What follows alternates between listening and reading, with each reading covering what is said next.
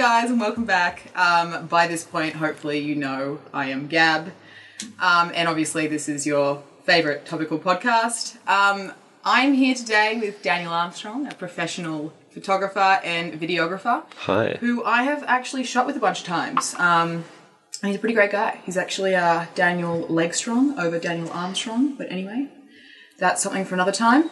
Um, so I'm gonna just start this by explaining like I have had a big night.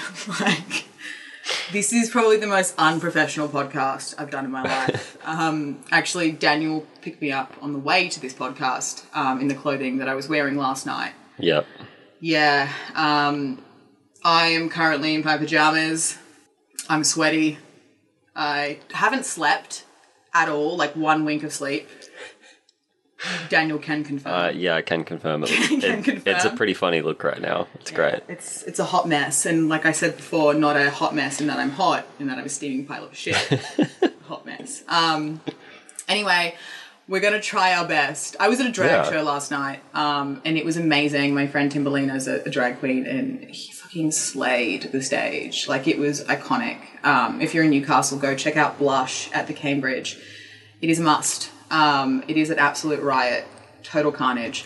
But um, we are lucky that I even have a voice today because last night I was screaming so much that I literally left the Cambridge and I was like, hello.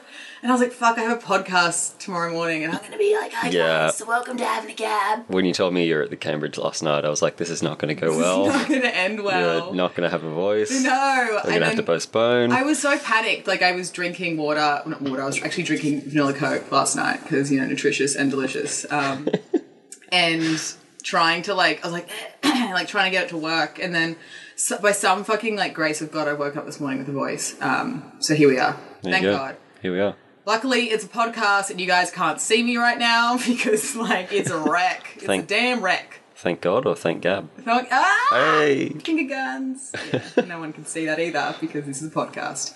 Um, Thank, right, so thank Gab for that. Oh, stop! I'm too I'm too hungover for this shit.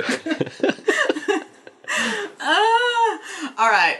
So basically, like I feel like I really glossed over this super quickly, so I'm just gonna circle back. Um, Daniel is a professional videographer and photographer. Yeah. Just underline that shit, okay? Um, so I've shot obviously like I'm a model, so I've shot with him a few times. He's a great photographer. Um, Mm-hmm. And she's a great model. Oh, thank you.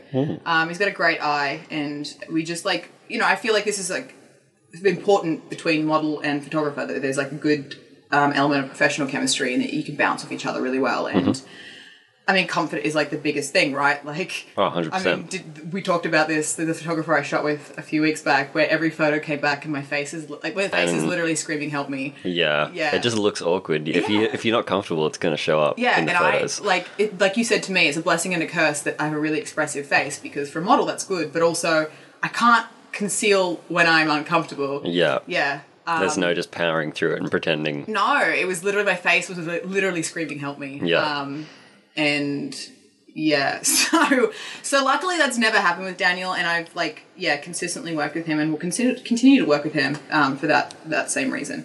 Anyway, moving on, like we just kind of want to talk about like how you got to this point. I guess like you're super young, what twenty five? Yeah. yeah 25. and um working in a creative field and i mean like i would consider it a noble pursuit and i think a lot of people would and i'm i'm, I'm not just saying this like because i'm in a creative field and i'm a total narcissist um despite the fact that i totally am yeah. But I Um, mean, no. that's irrelevant. that's totally irrelevant Moving on. to this um yeah no yeah moving on um fuck i'm so hungover I promise you guys, I'm so much more organized than this. This is so I'm sweating through my pajamas right now. We have the air conditioner on, and I'm dying. Like this is karma. This is my punishment for last night. Um, yeah, so I'm not on my A game today. I'm not going to be as philosophical as I normally am, which is really sad. Um, I'm So it'll sure be a different. It'll be a different kind of podcast Yeah, I'm sure today. you're all going to miss that. Like, I'm actually the host today. Yeah, so I'm gonna be interviewing Gab. interviewing me about my night.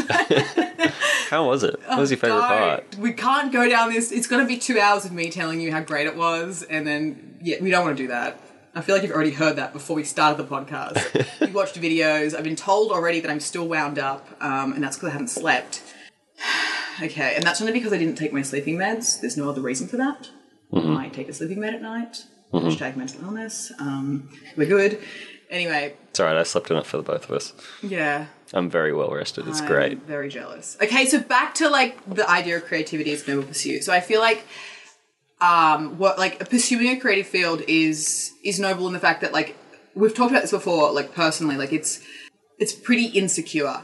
Like it's it, you don't have the security of a nine to five, knowing that you can like for sure get that paycheck at the end of the week. It's it's usually quite like contract work, you know, uh, Yeah. gig based work. Yeah. And I mean, we're sort of socialized to sort of avoid going into creative fields because of that exact reason, right? Mm-hmm. Because again, we're socialized into living these lives that are, you know, Yeah. money driven. I mean, we're in a capitalist society. What, what do we expect? That's, yeah. that's kind the of amount of times I've heard, what's your backup plan? that's exactly right. Yes, and look, I look. I, I mean, I think most people know this. I started out um, in a very practical degree and hated it, and then decided to pursue a creative field because it just wasn't my truth. Right, and a lot of people never do that, and that's totally fine because some people don't want to pursue a creative field, and that's like it's you know it's it's, it's got to be something you're actually passionate about. You wouldn't just go and become a photographer because like you don't want to you know what I mean like it, you'd have to want to actually actively pursue that you are currently burping and I'm so glad you didn't do that into the microphone Hey, editor, can you cut that? damn it now I've got to leave him notes um, um, so yeah like we, we- you know we're socialized take the safe option I suppose um, and take the safe career and the safe yeah. bet No no one comes out of high school going, I'm going to be a photographer because be it's going artist." to yeah. well, no one goes. I'm going to be a photographer because it's going to buy me a mansion in the hills, like, and That's I'm going to be set for life. Like, you know, you No, do it. You do it because passion-driven. yeah, you do it because you want to do it, not because you know it's stable. because there's money yeah at Yeah. the end of the you know like sure like you know the top paid photographers in the world get paid more money than like you know Hmm. lawyers doctors ceos whatever but like to get to that point is like yeah you know it's it's a hard slog and it doesn't come with security along the way in other in which you know in ways other careers do.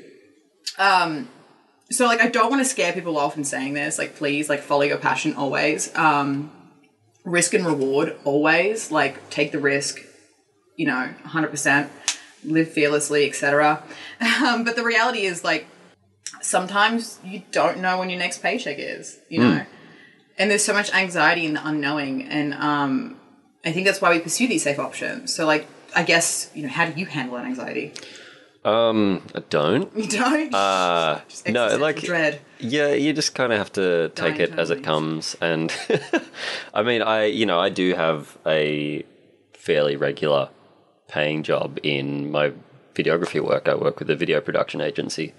Um, so it's like and- your okay continue sorry yeah, and ask- well, and that's that's where most of my money comes from. It doesn't come from my personal projects and that sort of stuff. Um, it comes from the more corporate version of the creative work that I want to do, Mm-hmm. um, and that's I think a way that most creative ha- have to. Uh, that's the way that most creatives have to kind of do it. Is they have to take on the more corporate, more boring form of what they really want to do. Um, to pursue to, to fund their like passion project. Exactly. Like I know a whole bunch of like portrait and fashion photographers who do weddings every weekend. of course yeah because that's how they make their money and they don't necessarily enjoy it but like but it's the money it's, it's the money is, and it's yeah. still in the Look same vein they don't have to go do an office job It's the same thing in modeling. I mean, we we all would like to do the high end stuff, you know, but the money's in catalog work. The money's in Yeah. the commercial work. You know, it's the same thing. Like it, like shooting for Big W, Big W, please keep hiring me.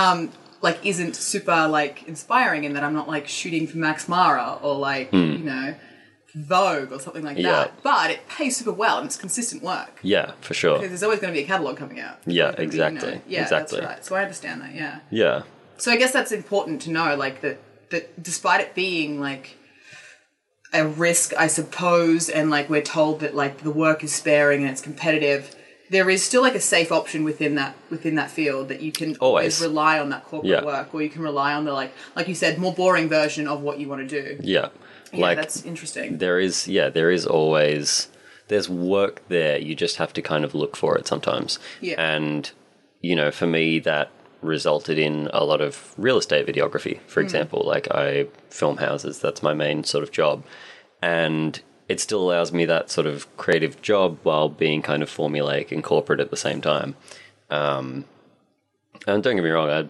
I actually really enjoy it. Yeah. I kind of really I've love doing some real estate. properties you like. oh, child, yes, please. It's it's yeah. good fun. Um, but it's still it's not really what I want Yeah. to do. Yeah, I get you. Um, but you know, it's it's a good Good way to get it going, and it's Yeah. the same with like I know artists that do It's also good experience and practice, and exactly, and like I know artists that do commission work, but their main thing is they paint like places uh, hire them to paint murals or whatever on their wall to spice up what their restaurant or whatever that, like that looks like. Hmm. Um, it's not their passion, but it's still a creative thing for them to do, and it's how they make their money. yeah, that's yeah. that's very true. It's almost like um, we kind of like have to look for the work in various places, as opposed to like having that going to the office and knowing that like you're going to have that to do that today Yeah. and have these things to check on your 100%. list, etc. Like even with the stock work, like looking at stock videos and stock photos, like that's a way to, to spin extra cash. Um, Mm-hmm. Yeah. Yeah, it's interesting. So it's almost like a side hustle to pu- pursue your main hustle, but it's within the same field. Yeah, exactly. Yeah. How you actually make your money. That's awesome. Yeah. Um, okay, so like to go completely on a separate tangent, Mm-hmm. um, like your your like passion and I guess what you predominantly do is um, nude photography. Um, not as much nude photography, more like I do a lot of kind of um, Implied. intimate setting, boudoir, Yeah. lingerie, bit like not necessarily barely clothed, but like you know Sunday just got out of bed, not Yeah, really yeah. putting on much clothes, sort of thing, like that sort of half dressed, loungy sort of style. Yeah, like Instagram Um, save nudes. yeah, yeah, kind of. Um, it's something I kind of fell into by accident too. It's not really a like what So I intended to get story. into. Um, yeah, so I was doing. I was in the middle of my degree, and I was doing, you know, media production focused on video. And I was like, what am I going to do between all these like video projects? Like, how am I going to keep up my camera skills? So I decided I may as well do some photography stuff and, you know, just practice with proper exposure, framing, and all that sort of stuff. Um, and a couple of my friends were like casual models, like not proper models or anything, but they, you know, they'd done photo shoots before and that sort of thing. Um, and one of them had done a lot of nude stuff, and she was like, "Hey, a friend of mine really wants to build up some like personal body confidence, um, but doesn't want to work with, you know, these other photographers that I've worked with because she doesn't feel like she's ready for that or whatever." And I was like, "Look, I haven't done it before either, so let's just give it a go and see what happens." And and it was really just to kind of like build up her own, for her to see herself in a way that she would like it, basically, like. Um, Empower her. yeah, empower her to view her body as it is as still being great. Yeah. You know. Um and you know, she loved the photos and it really like it did give her that confidence and it felt really good for me to be able to do, that. that. for someone as Yeah. well. Um and so I kind of that's when I first like tried it and really liked it. Um and yeah, I kind of just have kept doing it since. I mean, I also do the, you know, normal fashion like street fashion and portrait sort of stuff, stuff and like that, yeah. not so much editorial, but more like you know, like fully clothed street fashion sort of stuff, like out and about, and like beach bikini stuff as well, Yeah, like yeah, kind yeah. of the whole spectrum. But yeah, the intimate half dress sort of thing is probably where I shine the most, I guess. Yeah. yeah. Yeah, that's interesting. Hmm. Um, so I guess you kind of answered this, like with what what drew you to it. It was it's sort of the appeal of of empowering somebody and making them feel good about themselves. Yeah, for sure. And like I have um I have people that I've shot with like over a year ago who still every now and then like we'll be like, Hey, I still really love those photos that we took together, That's sort of so thing. And they still make them feel better when they look at them and it's yeah, it's really great really great feeling. Super So, rewarding. yeah. It's finding something rewarding in what you do as well. Yeah. Um, I mean, I don't even need to ask this, but like, what do you love most about that? I guess that's what it is, right? That it's Pretty much, yeah. Yeah. That's you know, it's a like whenever you deliver the photos because I spend a lot of time like editing them and not editing how the person looks, but just making the photo itself Oh, of course, the lighting. the best it yeah. can be. Um, and then when you know when that's over and you send off the photos and you get an immediate response of "Oh my god, I love them," and I know, like That they- response, like, yeah. oh god, like, yeah, and they take like I, I always ask, "Oh, which one's your favorite?" Um, Yeah. And when someone's just like, "I can't decide," or they take like five hours to get back to me with a favorite one, that's like the best feeling. It's so good I'm sorry, I just kept sending you like photo. No, that's- one, that's good too. one, That's great, one, yeah. this- like, okay, enough. Please stop. No, that's good too. When you can't pick as well, that's great. But Um, yeah. Okay. So like, I guess on the other end of that, what's like the worst perception of what you do? I, I mean, like this the the as a whole, yeah, not me specifically. Like, yeah. yeah. Well, I, I think that's goes without saying. It's the photographer that's in it just to see naked chicks and Yeah. to be a skis and Yeah. yeah, and to take advantage of people, which is awful. And super common as well. And um, yeah, unfortunately, very very common. I've had my fair share of experiences, uh, Yeah. Hmm. as we just touched on before a couple of weeks ago. Um, Yeah. yeah. Um, how And do you I- deal with that? Like, how do you negotiate that kind of power dynamic with somebody, especially when you're like liaising with them over the internet prior to meeting and, and shooting? I'm a massive goof. Um, and so I just kind of I mean, are you? No, I'm just kidding. Uh, so I just kind of try to keep it really like lighthearted all Yeah. the time. Like I just I make it I try and make it very obvious by the way that I act and everything like that that you don't have to worry. yeah. Um, And you know, I always tell people like if we're discussing like what style we're going to be shooting as well, I'm like it's whatever you're comfortable with. Uh, you know, I'm not going to like I always like to ask how much if you want to show skin, how much skin do you want to show? yeah. Um, Where's like the cutoff? yeah. is that like and we can always go back on that on the day like Yeah, it's yeah, all, yeah. you know it's entirely up to you because i don't want anyone thinking that yeah or feeling pressured just because that's like what i shoot that they have to do that as well um and so i just i just make it try to make it as clear as possible that yeah. they don't have to do that and it's entirely up to them Yeah, I've been Um, around the block a few times. So when I when we were talking, and I said to you like, you asked me that question, I was like, we'll we'll, we'll handle that in the day. You know what I mean? Because for me, a lot of it's like sussing out the vibe itself. Yeah yeah Like you can never tell when you're well. You can. So, I mean, sometimes the red flags are there when you're chatting with someone, and, and you know, you obviously got to do like young models out there who are not agency signed. I'm just saying, there's freelance models. Like it is dangerous out there as a freelance. model. yeah be careful yeah Like I am agency represented, and and they look after you. They do. Mm-hmm. And, Like obviously there are good agents and they're bad agents, but for the most part, your agency is there to protect you. And I find freelancing so dangerous. Um, just be very careful. Just do your research. Just talk to other models. Talk to other photographers. Like, Yeah. real, because honestly, one of the best pieces of advice I can give is if someone approaches you for a shoot and you see that you have like on Instagram or whatever mutual follows, reach out to your friends yeah. and message and be like, "Hey, like, is this guy legit? Is he 100%. fine?" I've had so many um, models message me, not even to ask about people, but to tell me about photographers that they think are dodgy and like that sort of stuff. So if people ask me, I can be like, "Look, I don't know them personally, but this is what I've heard." Absolutely, and that's the Um, thing. The industry is big, but it's also small, and we talk. Hmm. Like you can't get away with it for very long. Yeah. You know? Like I would never recommend if someone I've shot with is maybe uncomfortable, and they're like team me up with another model. I will never do it. Hmm. Never.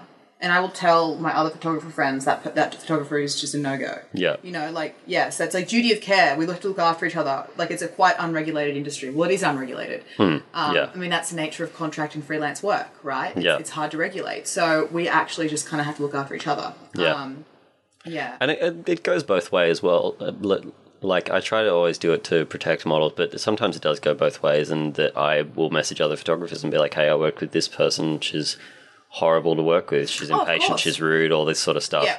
And so it works on both sides. Oh, like absolutely. I mean, are gonna I mean, I guess I mean talk. the photographer. I meant purely in like a dangerous kind of like. Oh, 100 percent, But when it comes to like work ethic, and, Professionalism like, and that sort of stuff as well. Oh It- yeah, the industry's small. We talk. Yeah. yeah. Like that's. I mean, when I was first signed to my agency in the bu- agency Bible, it was like the first thing was like, bring your best attitude because Yeah. like they're not going to want to. Sh- they won't want to shoot with you again. They Mm-hmm. will not. You know, they will tell the other. Photo- it will get around quick that you Yeah. are unpleasant to shoot with. You know what I mean? Hundred percent. Um, yeah, you're right. Yeah, so I mean, it's like any job. Hmm. You're gonna cu- show up. You got to show up professionally. Yeah, exactly. Um All right. I mean, yeah. I guess oh, I was gonna like ask you about um, new photography, but we've kind of yeah. I mean, I mean, ask away. If it's something I've already an- answered, I can just answer it again. I guess. I mean. th- Yeah, I guess we could. The, the perception of new photography. I mean, even the perception of what you do is is um. oh, I get weird comments all the time. Yeah, tell me, tell me about that. Um, We're just okay, and this was something I found out was a a joke after the fact, but it was like I had the initial reaction to just be like, no, don't comment that on my photos. Yeah. Like, um, someone commented uh, on one of my posts, um, just being like, oh my god, she's so hot, and like that that second photo though with a little fire emoji next to it. Um, and I just jokingly replied, being like, haha, both photos, because I'm up myself. Um, they got photos. No, different. and uh, one, mate. and they responded again, just being like, "Yeah, but I'm going to fap to the second photo more." And I was like, No. "Don't like, don't comment that." I just responded, "Please don't comment this on my photos." And I was oh, like, just wrong. about to block them when they messaged me, being like, "I'm so sorry, that was meant as a joke."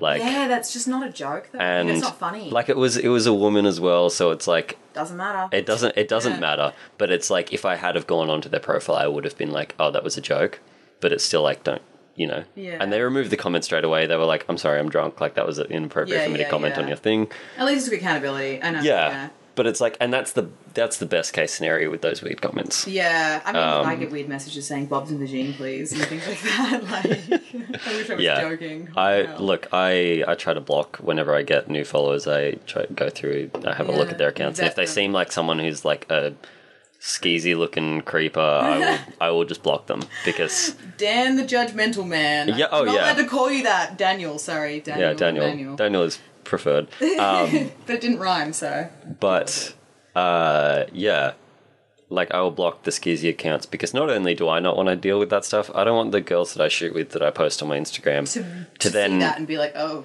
or to have them go through their tag and then start messaging them as well yeah, true. you know That's so true. So Look at you protecting people and stuff. That's a see what I mean. What a try. great photographer. What a I'll shoot with him. Pay him. Um, anyway, no. mostly um, pay me Will mostly pay me. Um, I mean, I always find it really interesting. Like, and I- and I feel the same way about selfies. Is that like the perception of nude photography now, like like in contemporary society, is is such a negative perception. It's oh yeah seen as sleazy and, and like people think of Hustler and and your Penthouse and these kind of Hmm. magazines that you know like they're essentially porn and that's fine it has its place um but it's different to nude photography Yeah. and I mean I like we compared this like previously in a previous conversation we compared nude photography to like Ren- Renaissance art or, or or you know any kind of like you look back yeah freaking history people are so sensitive about nipples on like social media and stuff like that and they're so sensitive about nude art photography and all that sort of stuff but if you look back at every famous painting ever is a woman Nude. with her boobs out and a dude standing there next to her with a cape and a dick hanging out like you know everything it's all just I mean, they're all naked wrong. they're all naked and it's Like, not yeah. nobody looks at them and goes oh my god cover yourself up But even like like,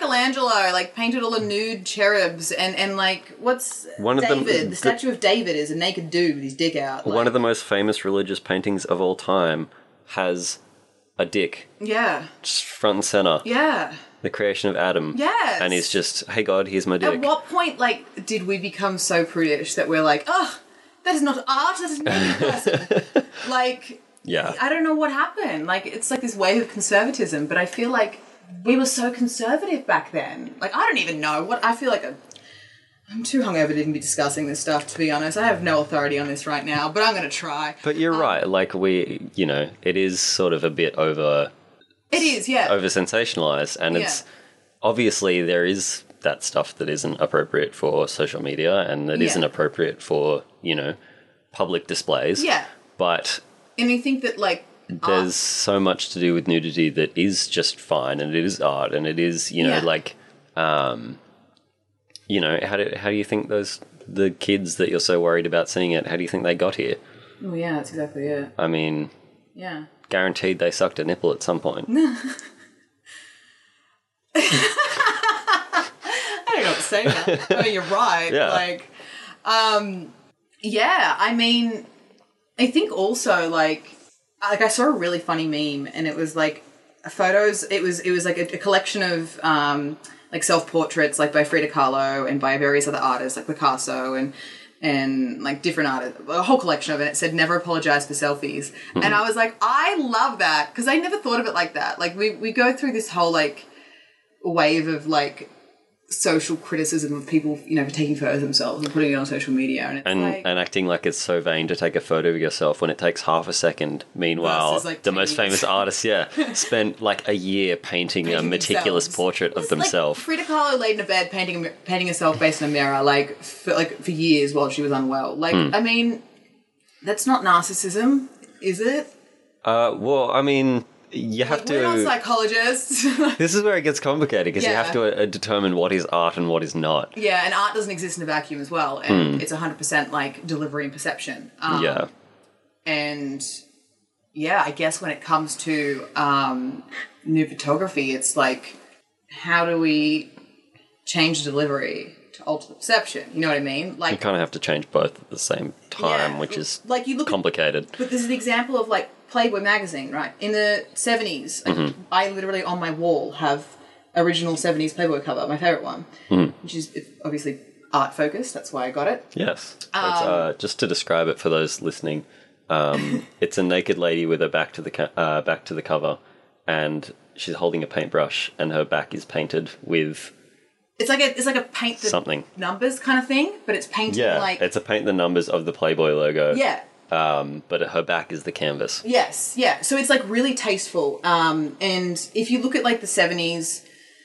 uh, Playboy magazine and you look at their the centerfolds, like they're like at the Vaseline lens, like it's like Hmm.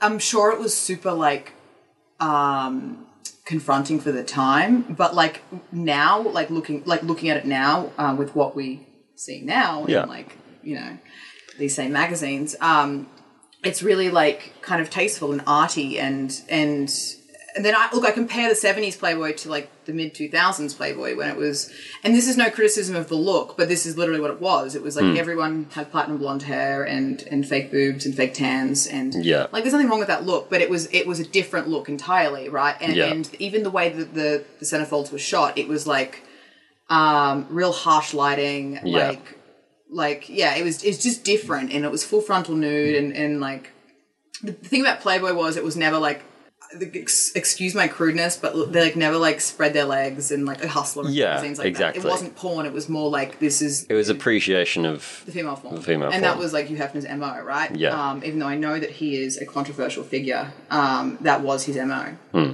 but like i look now at um after his son has taken over and he made like he made it very clear that he was going to take it back to what it used to be in the 70s and Hmm. he's done that really successfully. Like um for a while i think when he relaunched they did they weren't doing nude anymore.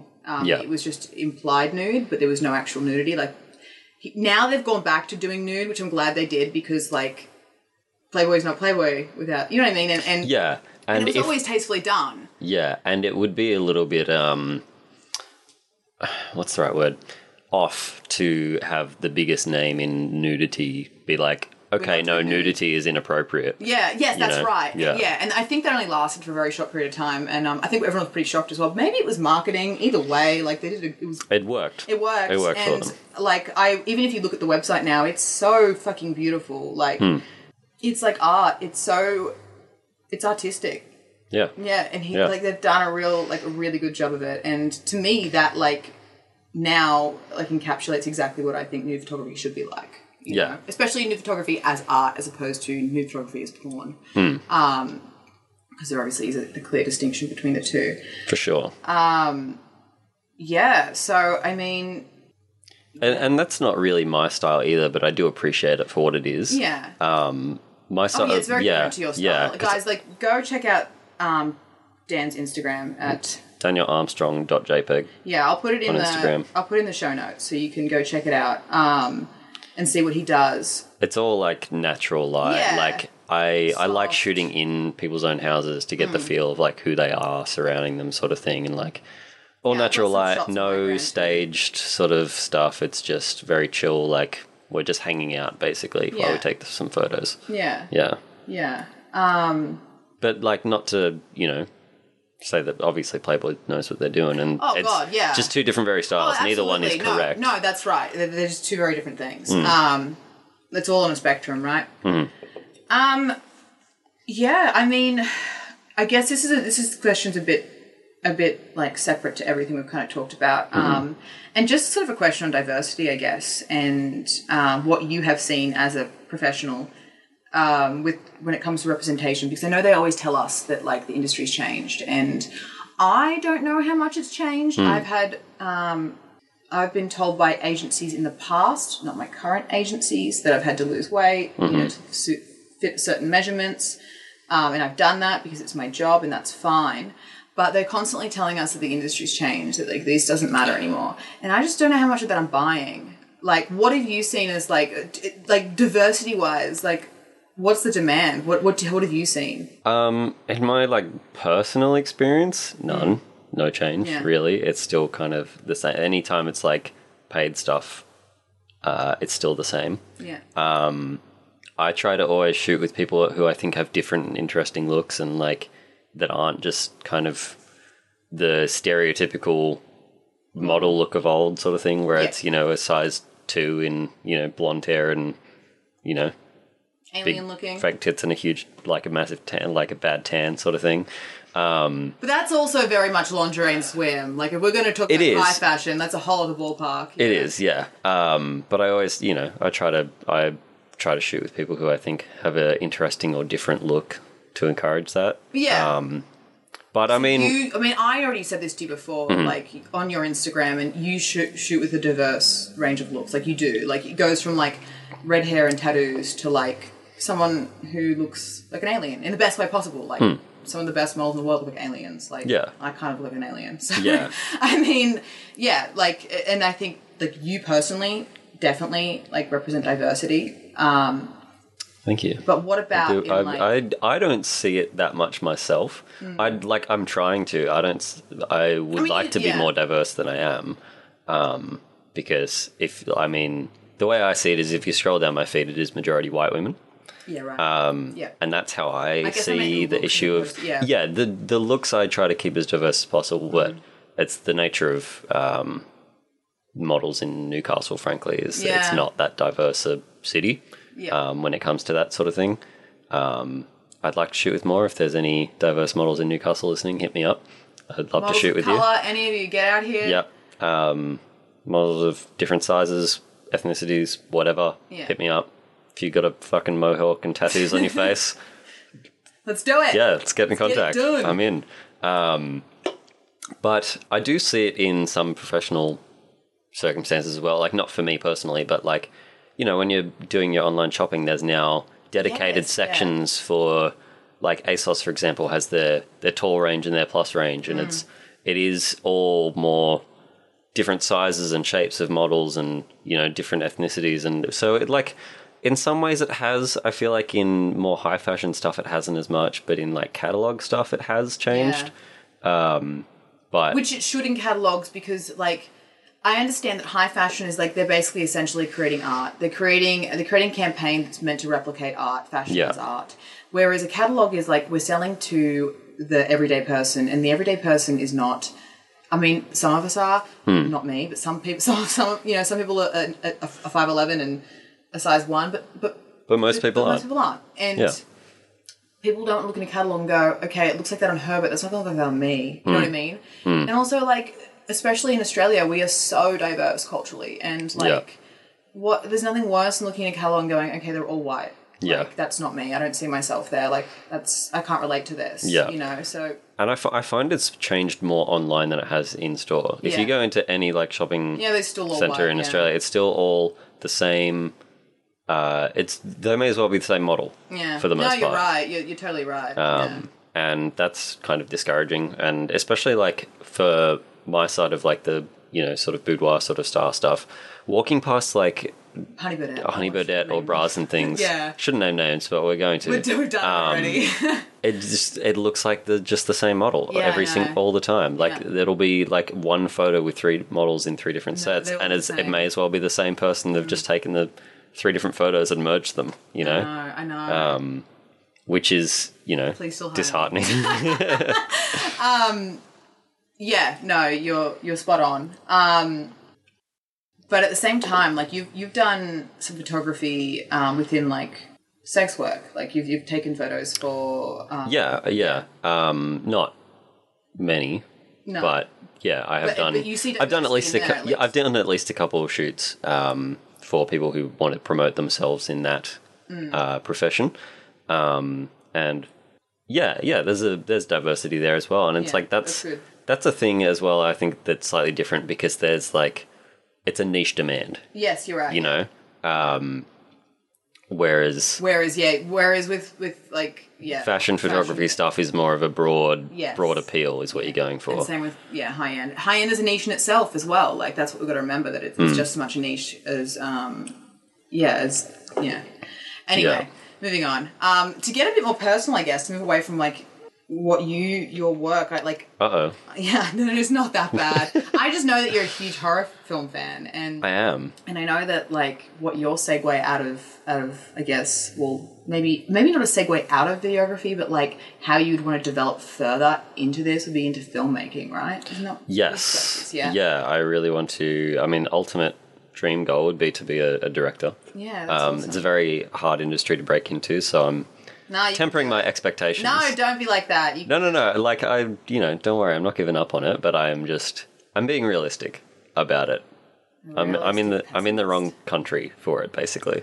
Actually, I, I I digress. No, maybe you could make a really good indie film. That's the thing with Australia. It's like you punch out a really good indie film and like, Hmm. it, you know, like uh, what's what's the word for it? Big fish, small pond.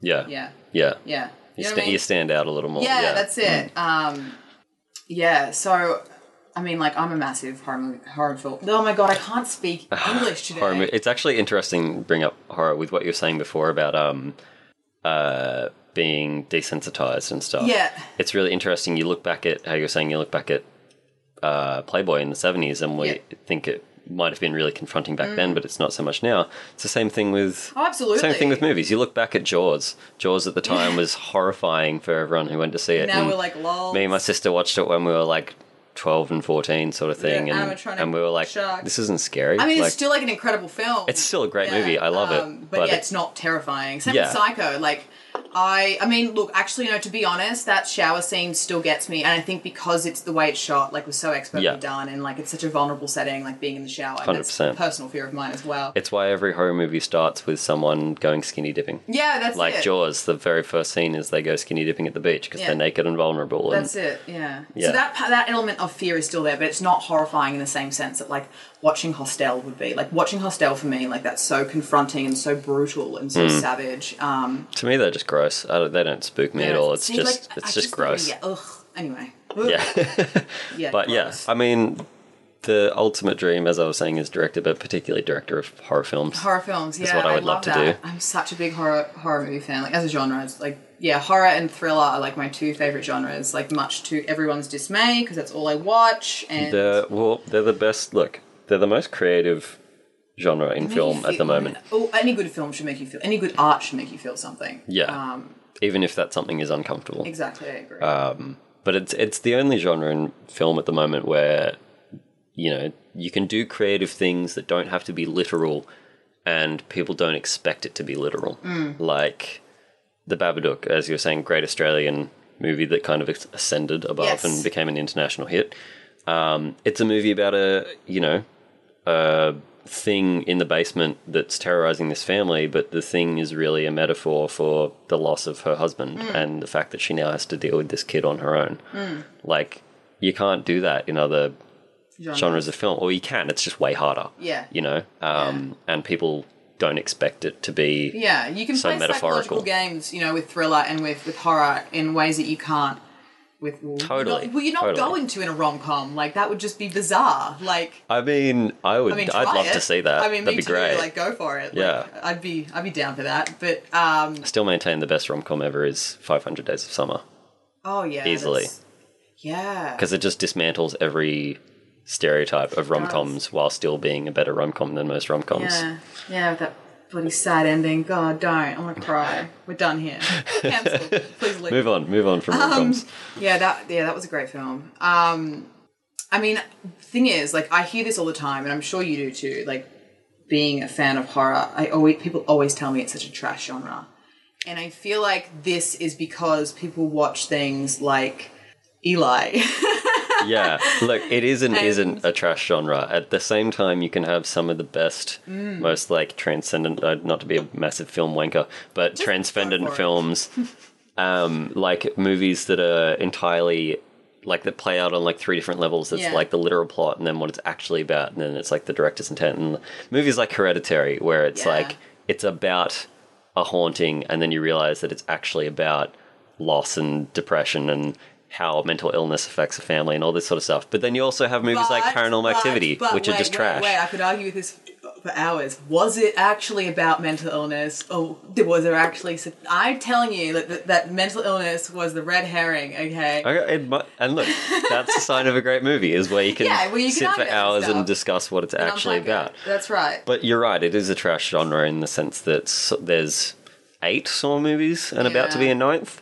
Um, yeah. That's all I really need to say on Yeah, that. Yeah, you know, you're spot on. Like, Um, and I think about things Don't get me wrong, I love them. like Paranormal Activity and look, Eli. All I have to say is Eli. Do not watch it, or go watch Yeah, it. Eli on Netflix. Go watch it when you're really like drunk and with a friend that you can just You tear can into just it tear with. Like, oh, we watched it and we were just It was we were We were so I was in upset. tears laughing at one point. because we were like, this is, like the, the trailer looked phenomenal. Like this is gonna be fantastic. And then the first opening scene was like proverbs. It was like clearly gonna be religious. Shoving it in your face. Like, it was, yeah.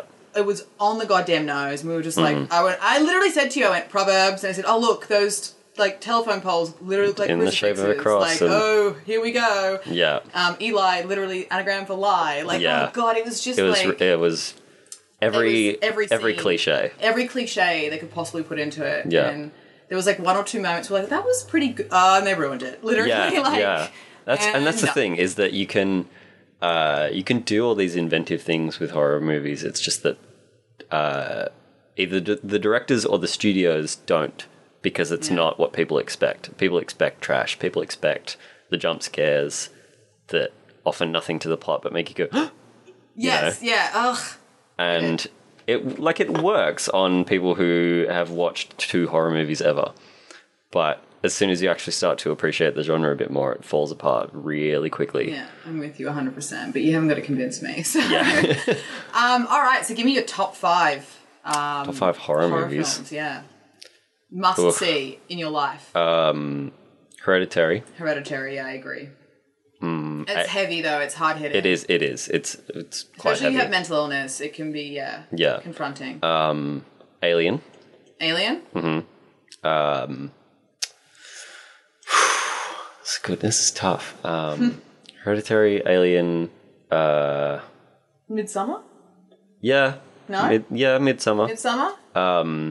Wreck Answering for you. Yeah. Terrible host. Uh, Rec, the, s- the Spanish zombie horror movie. I, actually, I'm going to add a little asterisk to that one. Okay. Rec 1 and 2 as one film. Watch them back to back. It's Okay. amazing. Um, Hereditary, Midsommar, Rec, Alien. One more. Uh, maybe The Thing. The Thing. I do love The Thing. The Thing? I don't think I've seen The Thing. It's great. It's Yeah? really, really good. It was actually critically panned at the time and it was a huge like failure and it's since gained a huge cult following and then people have looked back on it now and be like, okay, it might actually be one of the best movies ever Yeah, made. wow. Okay. It's fantastic. It's really, really great. I'm going to chuck one in there, um, even though no one asked me. Mhm. Go for it. Um, Hush. Like, oh, Hush is really good. Hush is phenomenal. Yeah. Like, I honestly, like, think one of, no, probably, yeah, one of my favorite horror films. Mm-hmm. Um, particularly because it just kind of blew me out of the park. I did not expect what was, like, I went into it thinking it was going to be trash. you Yeah. know? And I was just like, "Damn, this was so well thought out." Mm. You know, it was. It's like the concept is not com- it's not complex. No, it's it a follows um, quite normal conventions of a horror film. for those listening who haven't seen it. Hush is about a uh, it's a home invasion movie. Mm. Um, where there's literally two characters in the whole film. Yeah. It's um Oh well, there's a three. well, it's two for the vast majority Yeah. of the of the movie. One Um, it's a it's a deaf woman yes, um, she's a writer. who's a writer, and there's a She's also a writer of this kind of like of um um like what's the word for it? Like she writes books about like these kind of characters who have to yeah. survive in these situations. yes, Um, and but the a thriller the, writer. She's yeah. a thriller writer. Yeah. the loose premise is it's a deaf woman whose home is being invaded by this murderer. yeah.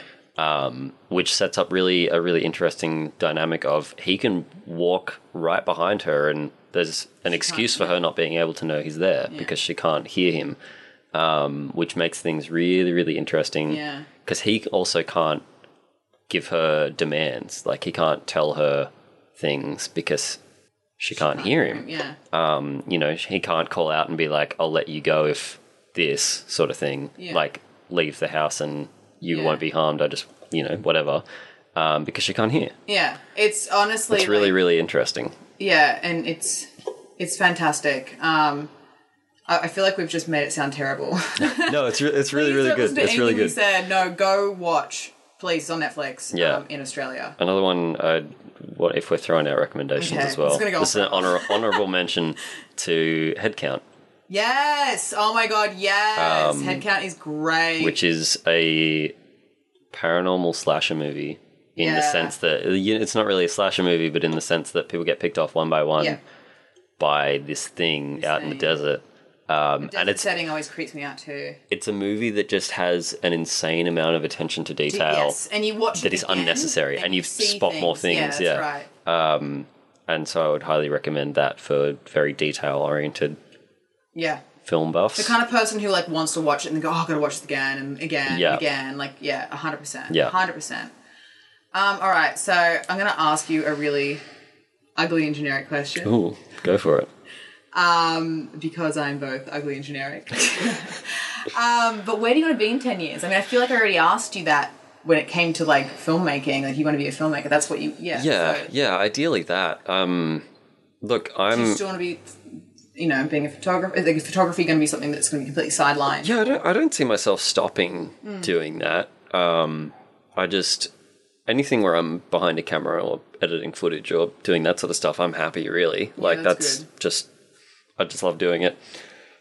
Um, but yeah, ideally, you know, the director making films, even if it's like just on set, getting Yeah. to make stuff is all I want to do. So hopefully there. That's awesome. We'll keep Um, like, but yeah. pursuing your truth. Yeah. keep doing that. As long as I can keep doing everything that makes me happy on the side as well, yeah, that's awesome. I'll be set. Um, how would your parents describe what you do for a living? It's my favorite question because, like, particularly because I'm constantly talking to creatives. Because I mean, that's all I know. Like the answers are always Yeah. so diverse. Like, well, mine would actually be pretty accurate. They'd just say he makes. I mean, because what I actually do for a living is I make real estate videos. So Yeah. they'd say he makes videos that show off properties, and it's it's kind of a boring answer. I'm sorry. oh, damn. Um, I was hoping they'd be like, ugh, when it comes to the starving artist. when, when it comes to the photography stuff, they're just like, oh, and he also takes photos of gorgeous women. oh my god. Um, it's uh, it's very funny and also very embarrassing Yeah. every time. Um, just the way they kind of like have Yeah. to say it, kind of like slyly, as if it's like Red-faced, yeah. And like other family members as well, like make dumb comments on it, and it's no. kind of funny. Um, but just like I kind of just have to ignore it. That's right. Yeah. I mean, yeah. it's not like it's not like they're being problematic about it. or No, anything. no, they're just like. embarrassing you. yeah, yeah, exactly, exactly. It's classic family. That's it, know? exactly. Um, All right, well, I guess we're kind of coming to the end here. Um, is there anything that you would like want desperately for our listeners to know or be aware or conscious of when it comes to? Um, Especially, I, I feel like I didn't get a chance to ask you enough about you know how you got to where you are. do you want me to just go over that really just, quick? Let's just do this because, um, yeah, I what was interesting uh, before you were saying about how like people kind of gravitate towards those stable jobs because they are Mm. Safe. Yeah, safe. And that's well, that's what I wanted to do when I was in high school. I was planning on being an engineer. I went to um, an academically selective high school. Humble brag. um, but and it was kind of like the expectation there that you would be a lawyer, a doctor, an engineer, a something sort of thing. Um, and just because you know you've been given this opportunity of going to an elect uh, academically selective high school, like make Yeah. something of yourself, sort of thing. Isn't it awful Um, that make something of yourself is make something of yourself in like a Make money. Make money. Yeah, that's Yeah. what it is. It's make money, not actually like contribute something to the world. I mean, not that they're not, but you know what I mean. Yeah, yeah, yeah. I know what you mean. I know exactly what you mean. Art is just it's so much of a contr- contribution to like society and culture and life and Hmm. Yeah. future and history and all these kind of things. Yeah. know? Um, in some cases, I'd argue it's more of a contribution than I designing mean, a, I would a- too, but I'm biased. than designing a stadium so you can knock down a perfectly functioning one and rebuild a new one. again. Ah, Australian government. But yeah, and so that was kind of the like I enjoyed it at the time. Hmm. I was like, yeah, I'd kind of like engineering, let's do that. And so it wasn't like I was being pressured into Hmm. studying something I wasn't interested in. But by the time I finished high school, I just was not interested at all, and I kind of had no idea what I wanted to do. And fortunately, I had the foresight to um, apply to a bachelor of arts for uni, so I had a way. Hell yeah. I had a way in. But also, like, Bachelor of Arts, guys, best thing ever. I say this It's- all the time.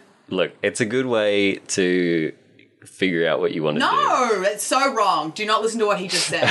it's a good way to It worked for me. take like a lot of diverse subjects and be a very well read and well rounded person. Yeah, Okay, you're, you're right. me. That's en- no, that's entirely true. But also, if you're not sure what you want to do Yeah, as well, yes, that apply for that Yeah, because that'll yeah. be your gateway in, and that That's was my gateway in. Um, because I used to do a lot of music stuff, and so I was like, okay, how can I relate? Kind of do the same path at a, of like engineering, but in music, and I wanted to do sound engineering, so sound design and sound technical stuff, uh, and so I went in expecting to do a lot of sound production, and I ended up uh, doing a whole heap more video subjects and absolutely loving it. Yeah, because you just took what you enjoyed. That's why Yeah. I love arts degrees because you get a taste and you go, okay, I really like that, so I'm going to take more of that. Yeah. You know what I mean? So you Yeah. get the chance to really explore what you actually like. And Yeah. the thing is, like, you can do an arts degree and complete it and get a job. You can get a job with it.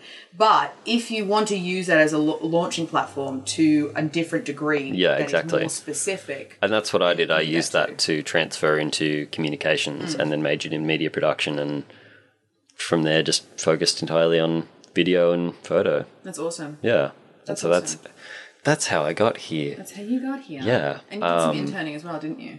Yeah, and like while I was while I was I mean, doing my part of the creative. Like, unfortunately, it's part of our. We have to. Yeah, well, while I was at the uni, Okay. actually, we that was. I'm very disappointed. It's been sort of defunded now, and uh, but there was a program called Yak Media, um, which was one of the student-run media groups on the campus, and it was all volunteer stuff. Um, but it was a great way to get. It was how I got so much experience in video and how I learned to do proper interviews and that sort of stuff. Um, and it actually through that I met contacts at the uni, and then I then started actually doing paid video production work for the uni. And then through that, I met other people, and they they're how I got my professional placement at the video agency that I'm working now. Um, and I just kind of stuck around, and eventually they started paying me after my! Uh, work experience there was over. Yeah, and um, I mean that's just kind of how you got to do it. You just Mm. I see all these people who are studying media production and they don't do anything besides their degree, and it's you have No, to you have to, you have yeah. to just do it. Like Yep. if I didn't do Yak Media, I wouldn't have the all the professional work that I have now, sort of thing. That's also just the nature of employment these days. Whether you're, uh, you know, in any other degree, doesn't have to be in the creative or media Hmm. fields. Like you need to have your degree as well as experience. Like Exactly. I had to intern at two galleries in order to get a graduate job in a gallery. You know, Yeah. While I was studying, it's just the nature of it. Like they don't want just your, you know, three year degree. They want, Yeah. want to see that you you've done it. Exactly. And like, you know, I I offered to go back in and go into the union to tell people to join up to Yak because like if not for Yak I wouldn't have worked with I've done event videos for Maxim magazine for their parties in Sydney. I've done uh, through the video agency I work with we worked with Audi. Um, we've you know we've done all these cool awesome things and it's literally all because during uni I went and joined this volunteer program and just put in the work there and met people and you know you you have to do it. You can't just kind of scoot by on oh this is you know I'll do my degree and get a job in creative fields you can't Yeah. just do that No, you can't. You can't. yeah Well, thank you for your honesty. Um, that's all right Yeah, I feel like it's good to be candid with these kind of things as well, just Hmm. so people know what to expect. yeah But we are literally running out of time, um, and it's going to end up being a three-hour podcast. And look, can- I'm down for that. look, we can I don't do that. think anyone else is down for that. and I also was going to apologize, guys. I did this podcast backwards um, because I'm currently backwards. Like, what do you mean like I like asked you for your like how you got here at the end of this chat. Oh, yeah, that's- that's fine. like.